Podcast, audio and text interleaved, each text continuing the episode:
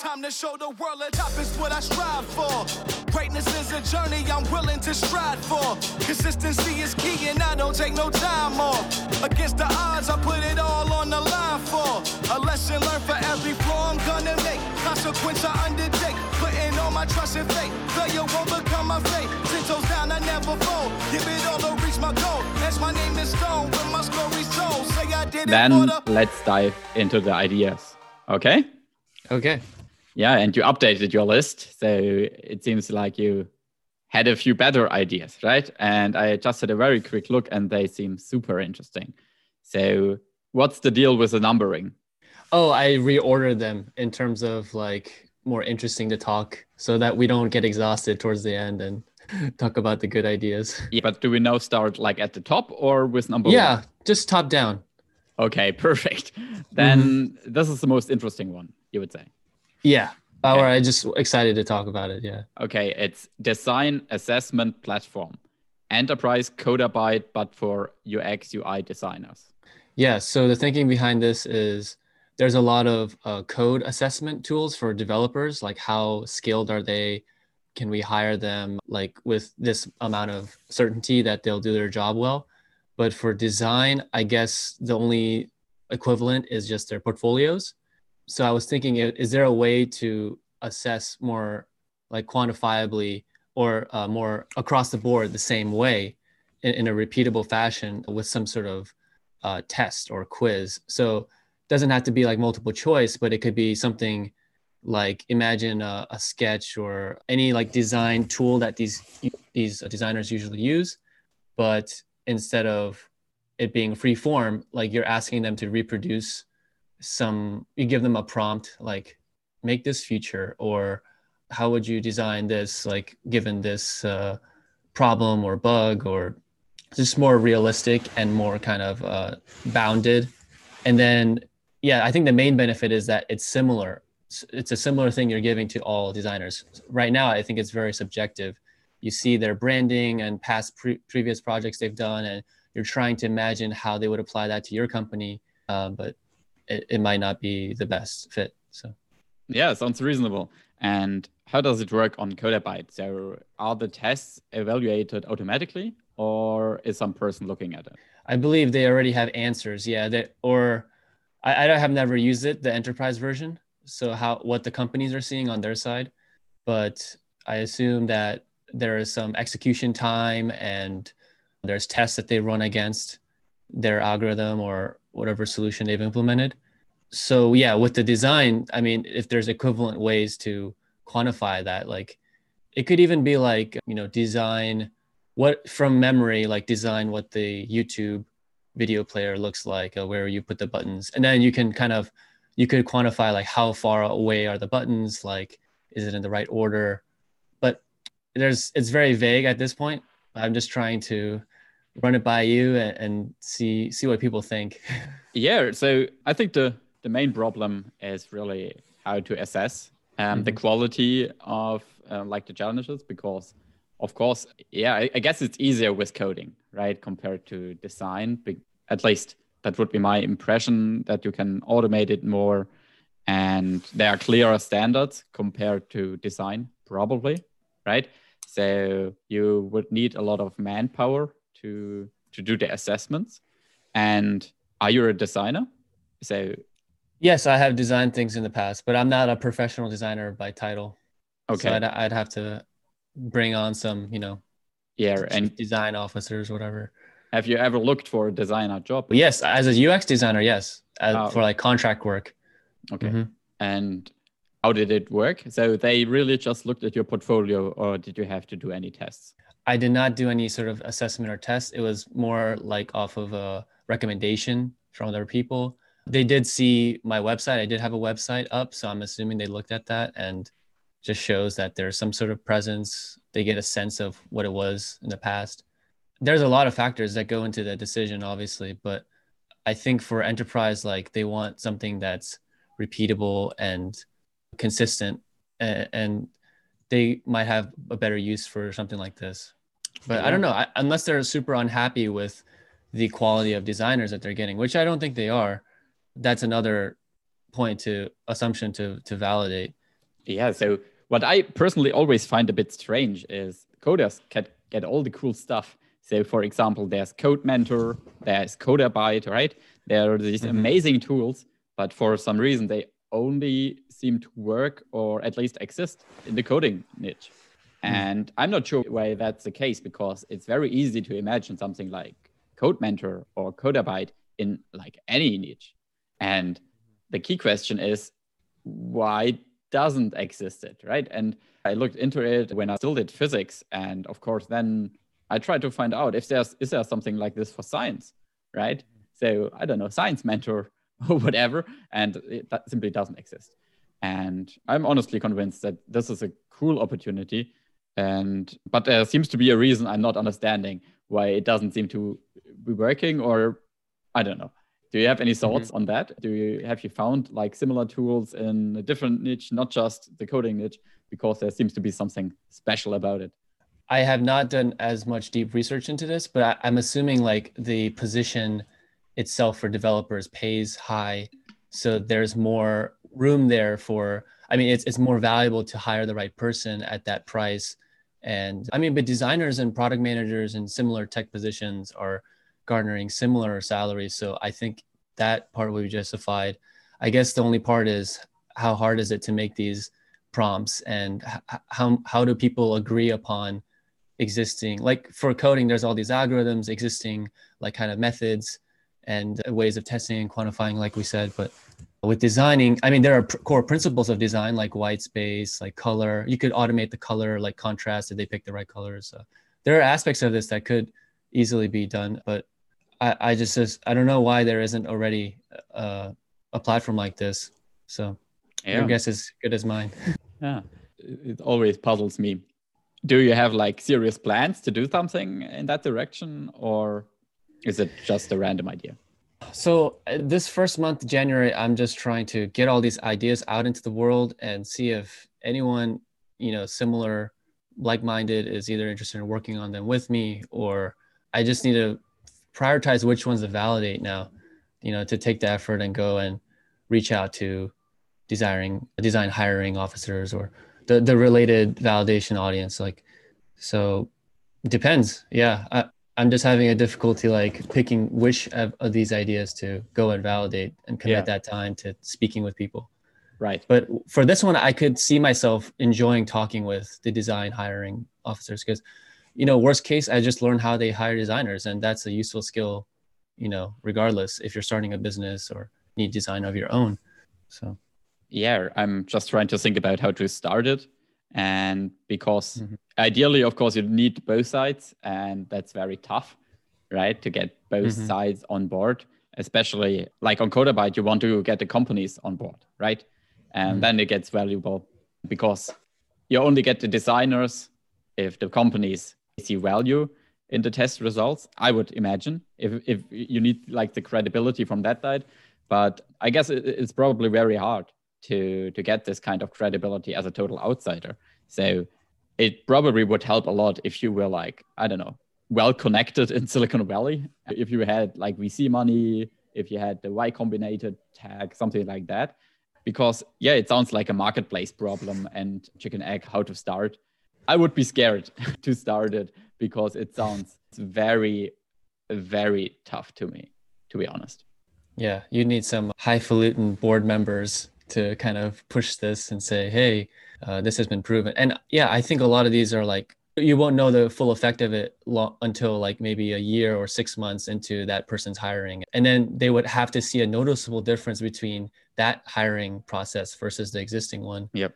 Am I really getting that many more diverse or you know well qualified designers this way or is it just kind of a cool tool and only certain types of designers are interested in being assessed this way so yeah yeah there's there's a validation on both sides you're right do designers want to be tested this way or do they just want to keep making the things they like making anyways and put that on their portfolio yeah i think like no one likes tests to be honest right mm-hmm. so at least that would be my impression that people only would be interested in doing it if it actually helps their careers and it only helps their careers if you already have like companies on board. So I, I feel like there are multiple miracles that need to be happen for this to work. Um, mm-hmm. Like the product alone is very, very tough to pull off. So, like you said, you need to come up with these prompts. You need to find a way to evaluate them in a standardized way and scaling that whew, sounds tough. and even if you manage to pull that off, it's still not clear if you can get any company on board. I don't know how that world works, but sounds very tough. And these are at least two miracles, right? Yeah. that need to happen. So, depending, of course, how well connected you are, but at least if you're like me, just sitting in a small town in the middle of nowhere, I wouldn't touch it. So that's my opinion here. And I think that actually the next idea on your list sounds a lot more viable for like an independent maker and also maybe a bit more fun and straightforward. So I really like that. Sure, let's move on. Yeah, I just wanted to ask: Is it okay if we move on, or do you want to say any more? Uh, oh, my last thing is, you know, if someone wants to do that, take that idea, make it venture scale. Please steal these ideas. Like I'm not beholden to any of these. I would love to see these in the world. Doesn't have to be through me. Yeah, that's why I'm talking about these openly. So that's that's an amazing mindset. Yeah. Okay, then the next idea is speed runs of non-games. Games done quick, but for other digital activities. And I just clicked on the link that you added to the list, and it's a Twitch channel, right? Games yeah, GDQ. It's amazing. They do these like long marathons. They have some announcers that kind of are commenting on the intricacies of the game and then there's the obviously the gamer who's like god level you know just finding all these loopholes doing things so technically accurate in whatever game and just completing it in a miracle miraculous amount of time so like mario in like an hour or zelda in like three hours which would normally take people like weeks or months. And, they get a lot of donations. I'm not sure their business model but they they get a lot of donors. They're usually for some sort of cause like cancer research or good, good causes. And it, it's a very big community as well. There's a community aspect. So obviously gamers it fits for twitch. So i just had the thought that there are a lot of things that more boring things that are not games that people do and there are hacks just similar in, in the game world.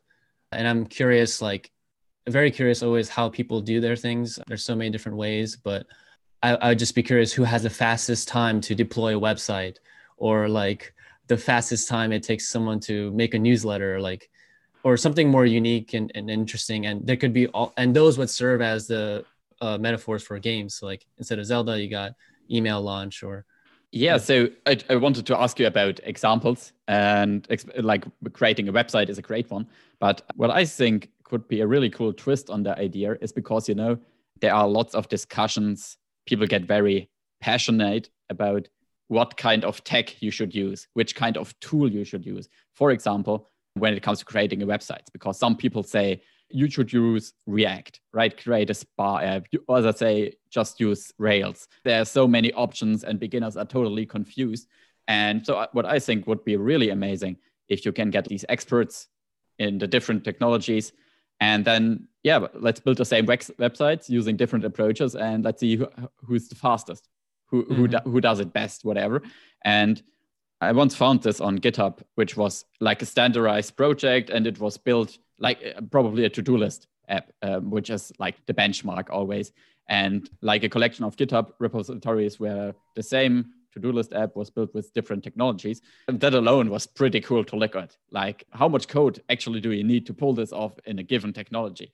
And doing the speed run with different um, technologies it could be super valuable and super fun, especially as a beginner, but also just for entertainment to see how different experts would approach the problem. But another idea that came to my mind is of course you have like these note-taking tools, right? Which is a super hot topic. And there's mm-hmm. Roam, there's Evernote, there's Notion, people get passionate. Obsidian, yeah. Ex- exactly. And a while ago, I just searched for the tweet and Nat Eliason posted on Twitter, open challenge for a live notes tool utilization contest. I represent Roam Research. Someone can represent Evernote or Notion. Audience chooses a topic we agree on. Then we have 30 minutes to put together the best outline possible on the topic using only our tool. So hmm. this is, is, along these lines I, I yeah. just mentioned, right? And I never saw that. Yeah, the unfortunately the, the discussion went then in a little bit different direction, and I don't think it ever happened because someone tagged Andy I don't know if you know him. He's like famous in the in the note taking world, mm-hmm. and mm-hmm. Someone tagged him and said he should represent himself because he's using a very unique system. And he said, "Oh, I'm not interested in that because whatever." I'm in, I'm just interested in coming up with novel ideas and not just churning out content, whatever. Right. So the content and um, the discussion went in a different direction, and I don't think it ever took off. But just as little validation, the tweet got 144 likes. So there's some interest there. And yeah. is this along those lines you had in mind, or how would you imagine these speed runs? Yeah, precisely. That's exactly something uh, that people could compare and and see how how these pro gamers or pro users are utilizing these apps and it serves as marketing for these softwares or products that they're using just as gdq it, it serves as marketing for the games themselves like people want to play them and maybe try these hacks but yeah the, i think the main problem is obviously games.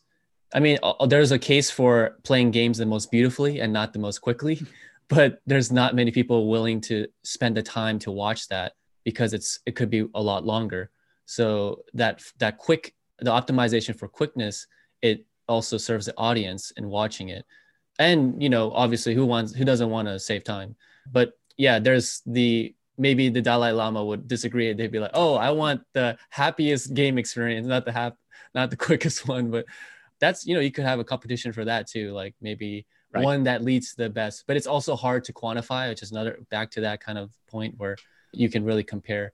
I, I think another pro- issue is, you know, people, I mean, yeah, it gets contentious, right? People are, you know, even with React, Vue, and, and Angular, they get very, they really love their their method of doing things. And yeah, it could lead to the wrong kind of incentives that, oh, like, you know, you're only trying to protect like what you believe in and but yeah so you, we can just have the big disclaimer that this is only for pure fun and for quickness like don't take this out of hand you know use this yourself like go a different route. Yeah of course.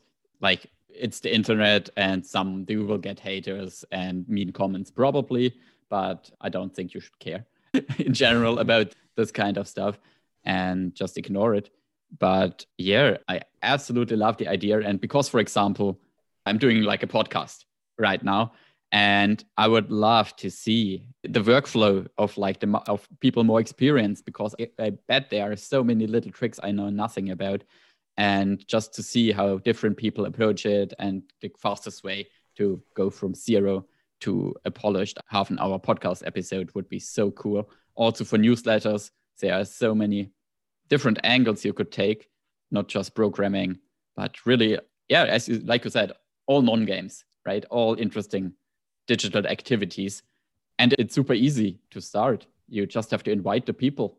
you don't yeah. even have to do the work yourself. You just have to come up with a prompt and then organize it. And yeah, and people will drum up the marketing role for you. So you don't have to do it yourself, right? That's yeah. that's the cool thing. You can get people like Nat Eliason on board, and probably he would be interested because it's a great opportunity for him to promote his Roam course, right? Exactly. Because it's the kind of people you should be targeting if you want to pull it off, like people with some audience and something to sell. So either because they created their own tool that they want to um, promote or a course. And mm-hmm. uh, yeah, I mean, it could be uh, the perfect platform to them to promote it. And for us, could be really fun to watch. Of course, the key question then is how do you monetize? How do you make money? Because it sounds like a fun project, but is it a project or actually a product, a business, right? Right. I mean, it's kind of like a tutorial, but under the context, the guise of this ticking clock. So there's this anticipation. It's entertainment, essentially. That's a category that GDQ is in. And in the context of Twitch, they pay donations and bits. So for this thing, maybe you, you pay the ex, I mean, the experts pay to be uh, featured as like competitors like like in a NASCAR race, right? They I'm sure the NASCAR organizations gets paid by the racing teams because they're doing all the marketing for this. They set up the contest, they have the track field. So essentially this product would be the track field and then you're just having these high speed engines and drivers come in and show which, you know, they're all driving similar cars and just trying to see who can, you know, complete the course the fastest. So yeah, uh, you you couldn't do that at the beginning, right? Not not mm-hmm. just at the start, but once you have like proven the concept, I I think that's a great idea. Yeah, try like a starting fee for mm-hmm. people who want to get involved, and of course there are many variables you need to consider, like how many people um, you invite per race. I, I have no idea what would work best and how to pull this off, but I would love to see it. So do it. you asked which okay. idea you should do, and I mean, as I said, it's so low risk. You you you have nothing to lose. You, there's nothing you have to like invest or whatever. Just reach out to a few people and see what they say if they would be interested. And I mean, for them, it would be time invested of maybe an hour or so, right? It's it sounds like a win-win, and I really like it. All right, that's the highest indication from Jacob so far on any yeah, of these. I would love to see it. Yeah, I want to see the tricks of people who can it, do it better than me. So yeah, awesome. On to the next. Okay. Homes- homeschooling extracurricular activities. Have homeschooled kids socialize more? Right. So there's a big trend for homeschooling, especially during COVID, and you know the the main problem that I, I've talked to my girlfriend about, oh, if we have kids, like, would we homeschool? How do you feel about that? And you know, a lot of people have said this in different ways, but homeschooling kids, if they are taught that way for too long in an isolated environment, they don't have the social skills that people get from middle and high school, which you could argue is not that useful because they're just gossiping and you know dating and doing all this human stuff, but but not like academic pursuits. But you know that's it really is important to a degree because you know all of our interactions friendships you know networks is based on that kind of shared understanding the social capital. So i'm just debating like how many of these homeschooling families like do they really focus on those social curriculums? And you know it, it might be easier to have the homeschooled kids interact with each other so fellow homeschooled kids you know they would understand each other better they could go on field trips. You could organize those. You could kind of localize and, and crowdsource these activity ideas from parents and connect them to each other. And that could lead to them sharing other things like actual curriculum. But I was I was initially focusing on the extracurricular activities because I see that as an issue with uh, a problem that people that aren't homeschooling yet would have. Like they're they're thinking that in the back of their mind, like, oh, like I don't really want my kid to be a typical homeschooled kid and and you know how long Alone. yeah yeah so that if i've mixed characterized i'm sure there's great homeschool kids that like you know somehow they have a lot of siblings or something but there's that element there's that interaction that's going on at an early age that's so crucial yeah so i as as as you said that i just remembered that yeah six days ago tiago forte sent out an email and you know him? He's yes right, the yeah. second brain. Exactly guy. And he it was basically just like an ad for schoolhouse it's called. It's a company that focuses on micro schools. So mm-hmm. it's also because as you said like his homeschooling yeah so it's a tough issue because i'm personally the biggest critic of like these the, the school system that we have i'm i i really hate it like almost every aspect of it it's so ineffective. You have like the wrong people teaching, the people who want to teach can't teach, and wrong incentives everywhere. Most of the people, most most of the uh, kids are not in- interested in anything, and like everyone gets pulled down. You, yeah, it's it's a, it's a long, long topic, and like I'm I'm getting a bit older, and of course starting to think about getting kids at some point, and yeah, you start to question yourself do I really want to send my kids to a regular school? And for me, the answer is no. I I don't want to. And then you start looking for alternatives. And since I'm living in Germany, it's very tough because we yeah you can't homeschool. It's simply not allowed by law. oh wow, I had no yeah, idea. It's it's tricky here, and I know a few people who then yeah get into these legal battles, and there are certain loopholes you can use, whatever. But what is more interesting is that how do you actually pull off this homeschooling thing? Because is it just you talking to your kids? I think that's a horrible idea, right? Because the whole point is that kids need like lots of influences, not just, yeah, and you don't know everything and you probably can do better stuff with your time. And there are certain mm-hmm. stuff, uh, there is there are certain topics where you are excited to talk about, and then it's a great but great idea that you should do it. But it yeah probably doesn't make sense, like I said, that just you. And I really like this idea of yeah f- finding small groups of like-minded people and then pulling it off together, and then yeah do what, what, what basically what they describe here. So I didn't look into it, but like micro school, it gets organized, decentralized, or with some kind of framework. Sounds sounds super awesome. And I also remembered that someone wanted to do something like this for remote workers or for digital nomads because they have like this problem at an extreme scale because yeah they're traveling around all the time so what do you do with your kids and the the mm. idea then was that you yeah have a have like a platform where then digital nomads can meet or can like organize small events for their kids yeah basically also again like micro schools where we are all currently in bangkok 10 10 parents let's get our kids together organize some kind of teaching structure maybe hire experts maybe do some teaching ourselves. And yeah i'm all for decentralization. And i think that could also really help to uh, solve like the extracurricular problem because yeah radical homeschooling just you is sounds sounds sounds not like, like a good idea. But i mm-hmm. Was a, was a long tangent coming back yeah. to your idea how exactly would you pull off these homeschooling extracurricular activities?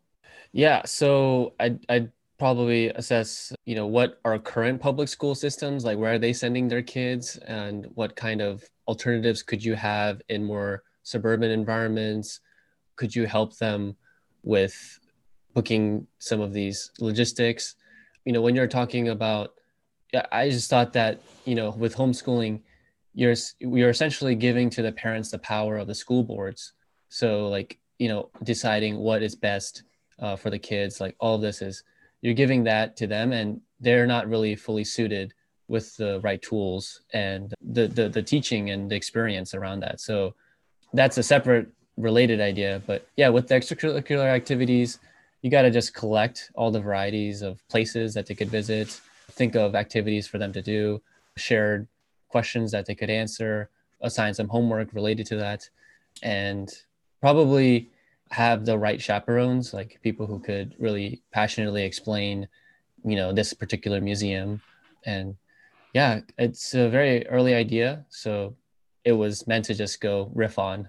yeah. So I think, yeah, if you, if you start this kind of infrastructure, then do the whole school thing, right? Not just the, the extracurricular activities, because mm-hmm as I said, I think the problem not just exists with these extracurricular activities, but with the schooling itself.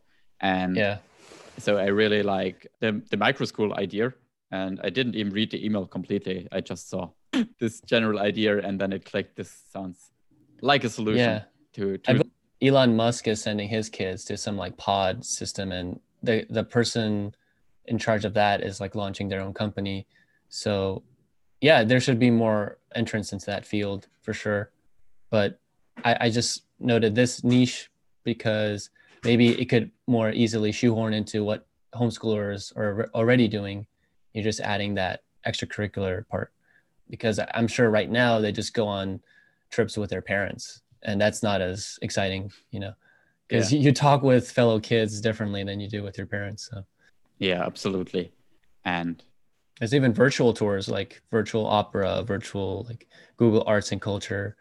So that's more of a COVID thing. Temporarily, you could try. It sounds definitely like a useful idea, but again, something like that's probably tough to pull off. So I mean, mm-hmm. if you have kids, I do not. Yeah, I mean, you can just do it, right? You can just mm-hmm. try to organize it, get some learnings, and then I don't know, try to to build from there but like as a total outsider i'm not sure if you're yeah. if, you, if you're the right person to tackle. Right. To tackle this.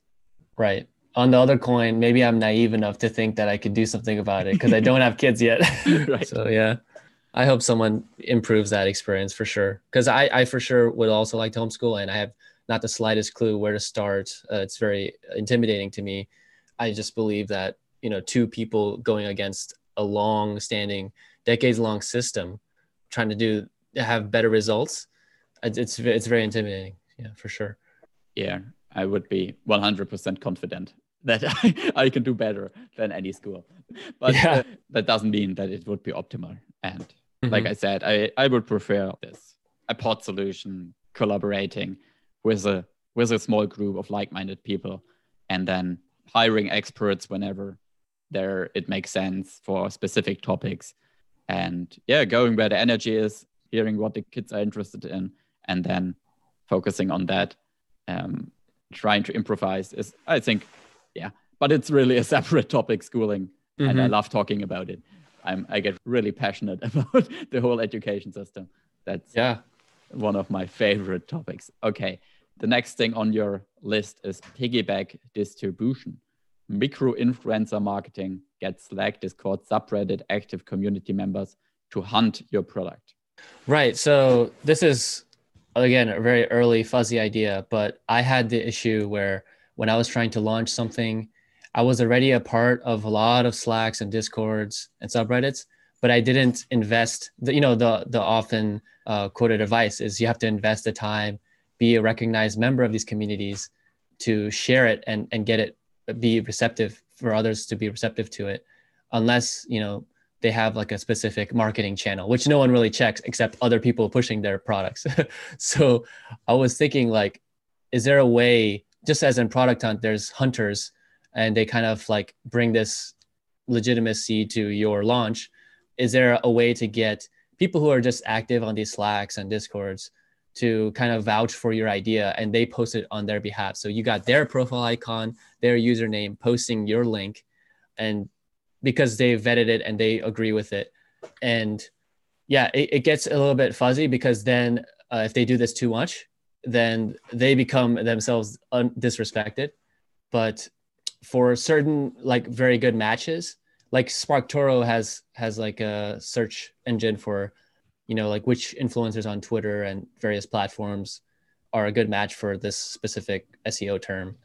And maybe that could apply to, they could add to that all these other community platforms like Slack, Discord. They're a bit harder to get access to and scrape the data that's needed to understand which users are high uh, signalers to this community. But it's it's definitely like hidden and I know that there are very active members they're not really interested in monetizing. It's not probably at the uh, forefront of their mind. So that would be the main issue. But I think there's an opportunity there, like if if they were willing, and maybe this is already being done, but just more like on a one-to-one basis, like very occasionally. So it's not too frequent of an issue. But yeah. Yeah, interesting. So like of course distribution is something everyone is struggling with and everyone would like better marketing and getting honest shout outs from people with a large or even small following certainly works. It works wonders. So I'm curious what, in your opinion, the, the missing link is. So what is missing in the current ecosystem? Because I mean, you can already reach out to people and people are doing this like on Twitter. You get a DM, hey, I did this, you might like it, check it out in the most boring form and also better forms, of course. And it's not very systematic but it certainly works. So, how would you streamline the process, or what do you think is missing? Right. So, to to DM effectively, I feel like you have to do the right searches, like advanced search on Twitter, or and, and to do that for each of the platforms, it's very difficult. And for these Slack communities, Discord communities, it's pretty hard to search them. If you're on their Discover page, you could find a public group maybe, but there's a lot of them that are private. And I think that's the more interesting one because people are, are particularly more engaged there. You need an invite link and you may not already be in that community. So how do you reach those like kind of private pools that have been formed and getting access to those? Yeah. So uh, first of all, I have two questions for you. Are you an active member or fan of any particular Slack or Discord? And the second question is, what are your experiences with these private groups compared to public ones? Yes, to the first question. I'm in like a jelly community. It's for like academics who it was started by like a previous YC founder with like a Kickstarter for academic projects type platform. And that one is very small and in, invites are like, you know, every so often. Discord, I just joined the newsletter club. They have a Discord that's a bit bigger, but also paid. And your second question was was what again? It, am I your experiences with private communities compared to public ones? Oh, right. Yeah. I mean, yeah, the public ones, people are not as engaged. They check very infrequently because it, it was so little friction to get into them. They don't really have an incentive to check them, check on them. I'm sure that people who are entering these private communities, they already are in a lot already because they're familiar with Slack, Discord, all these these platforms. And they have these desktop applications, which means they're not just using it for one channel. So you know there's there's a prioritization they're doing on their own time like oh i'm going to check these i'm going to have email newsletter notifications from these specific channels i mean my experience with them is that they're awesome and you know i would continue paying for them or i'm glad that i was invited to some of them like like jason calacanis has a twist slack for like his podcast and i think that's like you have to invite but it's pretty easy you don't have to pay you just like reach out to that person but even in that sense like you're the one reaching out and it's not just for everyone. And yeah, there's there's just a lot of people that are are checking those. It's I just don't know how often and it's there needs to be probably this this kind of idea would probably need better analytics so that you understand what you're getting when you if you were to pay for someone to like help help you distribute. So yeah, very interesting because this is something I've tried to understand myself. So just to the private community stuff because so far I I've not found a single one where I would say it's better than like the public ones. And in my experience, most private communities are exactly the same as the public ones, just with less activity. wow. Even paid ones. So I don't know what it is, but I tried quite a few. And yeah, uh, this is really the summary. It's I, I, I can see no difference to well managed public ones. The only thing is that there are less people and less activity in general. That's that's my two cents on private. But but maybe I'm just in the wrong ones. Whenever someone brings up this this topic, I have to ask which ones do work for you or you find enjoyable and whatever. And of course, like you also have the problem that just today I saw someone complain about on Twitter again, and a few people agreed, and I definitely agree, is that Slack and Discord communities are so confusing. So this is another problem I'm struggling with. So I have no idea how to keep up with it. Yeah. Right. Uh, how do I check a Discord community? Maybe I'm just stupid, but there are all these channels and everywhere is new. I don't know. How do you read that? Maybe I'm just too old, but it's very strange for me to understand. And I think it would be much better to if there were just one channel or two, maybe one announcement channel and one general discussion channel. But like everyone who creates a new community gets super excited and creates dozens of channels and I don't know what it is, but I see the same problem everywhere. And interesting that you found value in private communities. Mm-hmm. Cool to hear. And yeah, I don't want to talk bad about any communities here, but just my my two cents. And coming back to your idea, it's of course, I would say almost impossible to get these kind of analytics data you're you're looking for, right? Because it's private. You, you would need access to them, and then you still yeah. Couldn't couldn't like scrape it because or it would be super tough. I don't know. Yeah. Also, the question would be how much of a benefit it would be because like these private communities are so much smaller and how much would it be worth to you to get a shout out in a Slack channel with, I don't know, 50 members, right? How much is that worth? Of course, it depends on who's in there and it's very hard to measure. But yeah, I'm so I like the general idea of uh, influencer marketing. And I know that there are tools that just aggregate, for example, Instagram influencers and TikTok influencers. And these are just these databases with analytics and contact information and they are doing very well and it's a great business model and i'm not sure how well they do on the long tail right for micro influencers if they just include the big guys but probably if they already have the tech they also have at least some long tail guys. So yeah, would be interesting, like just to try it, but would be very tough to get the data and also like a price point because, as I said, on the one hand, how much is this kind of shout out worth to you? But on the other hand, how much would you need to pay someone to make it? Or if mm-hmm. if you if you pay at all, but if you want to systemize it, this is the way to go, right? Because they can't do many of them. And each time they put their credibility on the line. So it, it seems tough. Just in this example, what would you be willing to pay for this kind of shout out?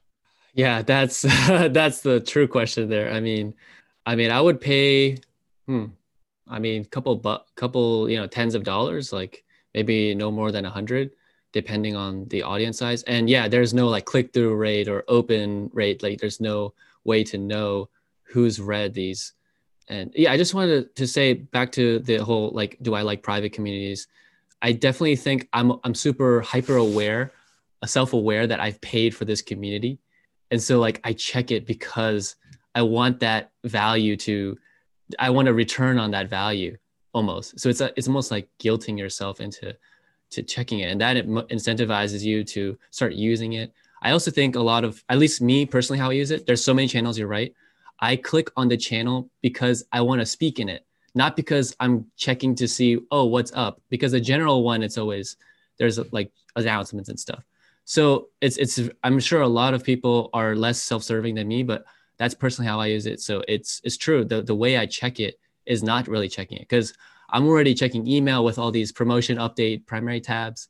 There's all these tabs on everywhere. So another random I thought I had with indie hackers is the benefit of that is it's public. And then you have these profiles where you see the list of contributions and interactions they've had.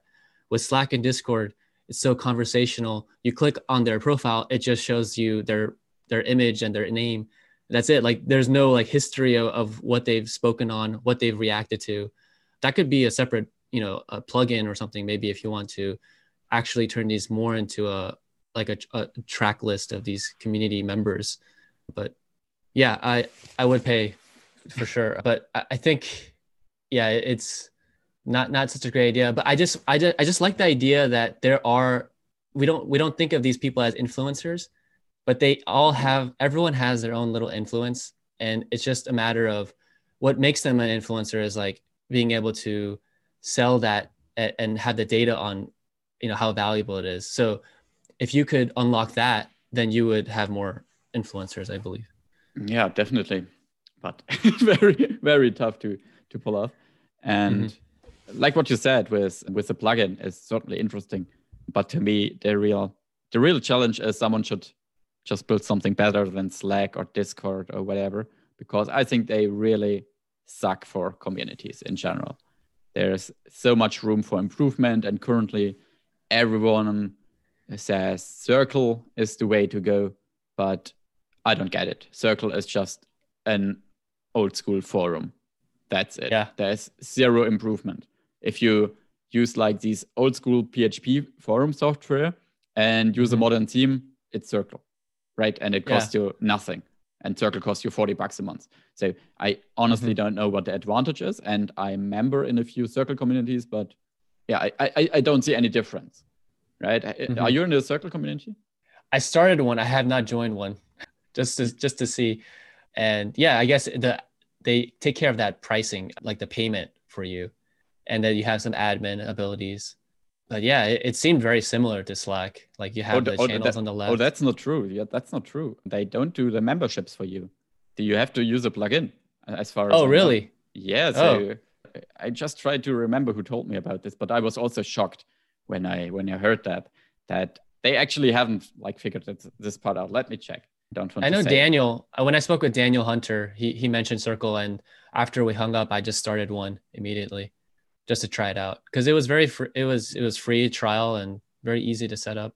Yeah, here it says SSO with Memberstack and MemberSpace. So you still have to use Memberstack and MemberSpace, mm. right? Which is a completely se- uh, which is the part that actually handles the memberships. It's it's not what they are offering. You still have to pay for Memberstack and MemberSpace, and you could do the same. You can use Memberstack, of course, with any other forum software too. So right. it's not really a selling point. Yeah. So, what did you like about Circle? Well, I created my own and I'm the only member in it. So I didn't really enjoy it that much. I guess it was cool to have your own like web URL, whereas Slack, you would have to kind of, it's, it's more steps with Slack. Uh, Discord, if you already have the app, then it just opens the channel in your app. So there are some benefits to that. Having something to easily share like that. I don't know. I mean, it, it wasn't that special. I haven't checked it back uh, since, and I don't intend on paying for it.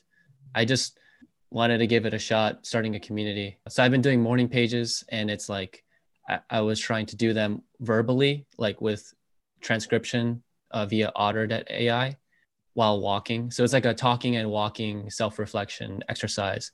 Wanted to see if anyone else was interested in that tactic and talking about their experience, but nope. I didn't didn't push it as much either. So yeah, okay. Am I the only one? Yes, you are.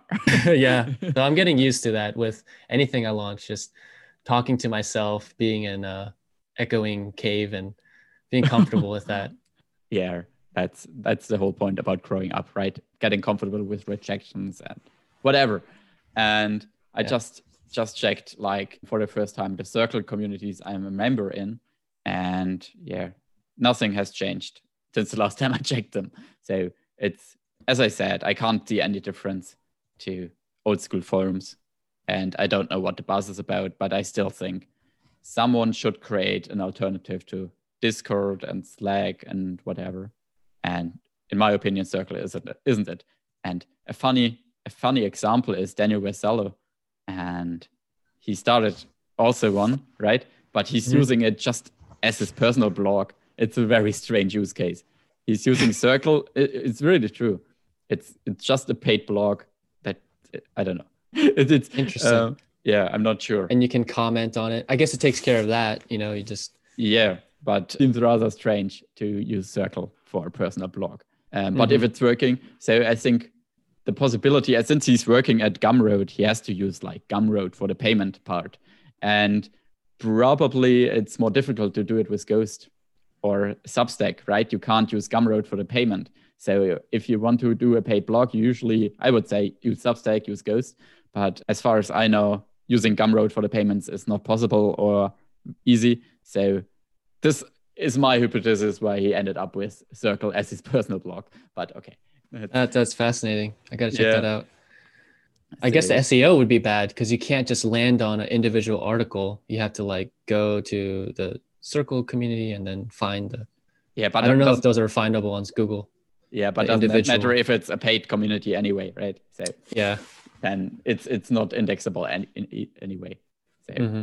okay this was a long tangent so on to the last idea it's uh, you wrote be my guest play at exclusive member only places primarily golf clubs to begin yeah so i'm a big golfer. There's a lot of private courses. United States has the most golf courses in the world. And I just wish there was more access to some of these nice clubs. Obviously, those members are paying an arm and a leg to be members there in terms of fees and stuff. But I just wonder if there could be a way to have more guests like utilized. Like there, I'm sure there's empty slots there, but there's a lot of like golf website platforms like Hot Deals, they're trying to just fulfill all the demand last second for a lot of the public courses. But private courses, I'm sure there's empty slots, but they just they're fine with letting them be, I guess, because they can eat up uh, that cost. And also, the more people play on them, the the more damage they get, and they need to maintain them, which is a very expensive thing for courses. But maybe there's other like private memberships that allow guest passes. You know i know gym memberships and all that they they have. So if if you could introduce them as guests so that they can try it out and if they convert into being a member like there's some way to uh, monetize that whole like experience. Like because right now if you you can't just like trial a, a private golf club membership. Like you know the best way would to just be a guest initially and understand like what the you know what the experience is with actual people who play there see if you like hanging out with them. So it could be they could be like ambassadors essentially. Maybe that's uh, another word for this but it was a personal problem. I would love to be a guest at these private golf clubs. If you're in a private golf club it's it's very nice. So I just think it should be for more people. That's that's absolutely fascinating because it's a world I know nothing about. 0 mm-hmm. So I've never played golf in my life. I've never been to a golf club. So I really don't know anything about it. Mm-hmm. But of course, I like know gyms and like day passes and bring your friend, whatever. Mm-hmm. And yeah, I guess that golf clubs, I'm very skeptical if golf clubs would agree to something like this because that's the whole point of it being private, right? If they would like to have guests, they could just offer guest passes or whatever. And yeah, they don't want random people walking around. It has to be that's the whole value proposition or part of the value proposition that it's private and you don't have like random people running running around and maybe someone brings a guest once in a while, but it's really a friend of him. And since you only have like these exclusive club of people if they bring a friend, it's it will probably be fine, right? It will not be some weirdo because their reputation is on the line. So I personally would be very skeptical if golf clubs right would agree. Yeah, I think I just remembered what what originally prompted this. So let's say I want to play at this private golf club, but just once, and I'd be willing to pay for that a one-time fee of let's say two hundred dollars for a green fees for the day just to play there. But I don't know anyone at the club and I can't play there unless a member brings me on as a guest. So what if I pay that member that money? Then he can monetize his membership and kind of subsidize it with these. It's kind of like Airbnb, but with like an experience. So like they have access to this exclusive experience and they're kind of allowing people to come on every now and then. And you could auction those prices, get a good price. So, and vet them so they're not like going to destroy his reputation.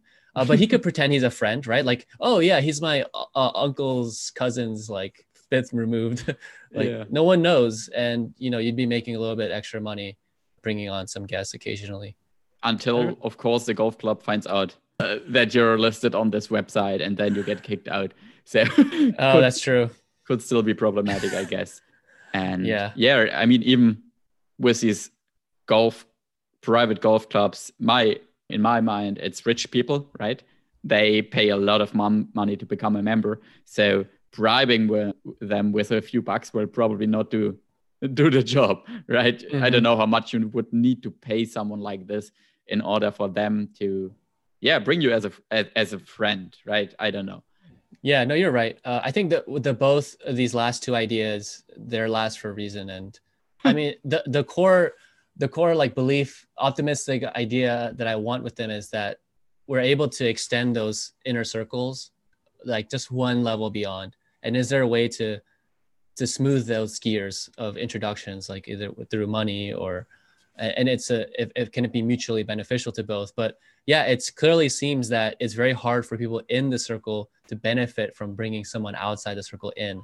I mean unless they're really truly born to be a part of that circle like they uh, continue to, and that naturally happens anyways on a, on a very slow and infrequent basis. So, yeah, maybe it's just a, a very hard thing to ask for in the world, like of social circles, like, but it it seems a bit a bit of a you know an opportunity or some sort of way that I, I wish that that could be in real life. So.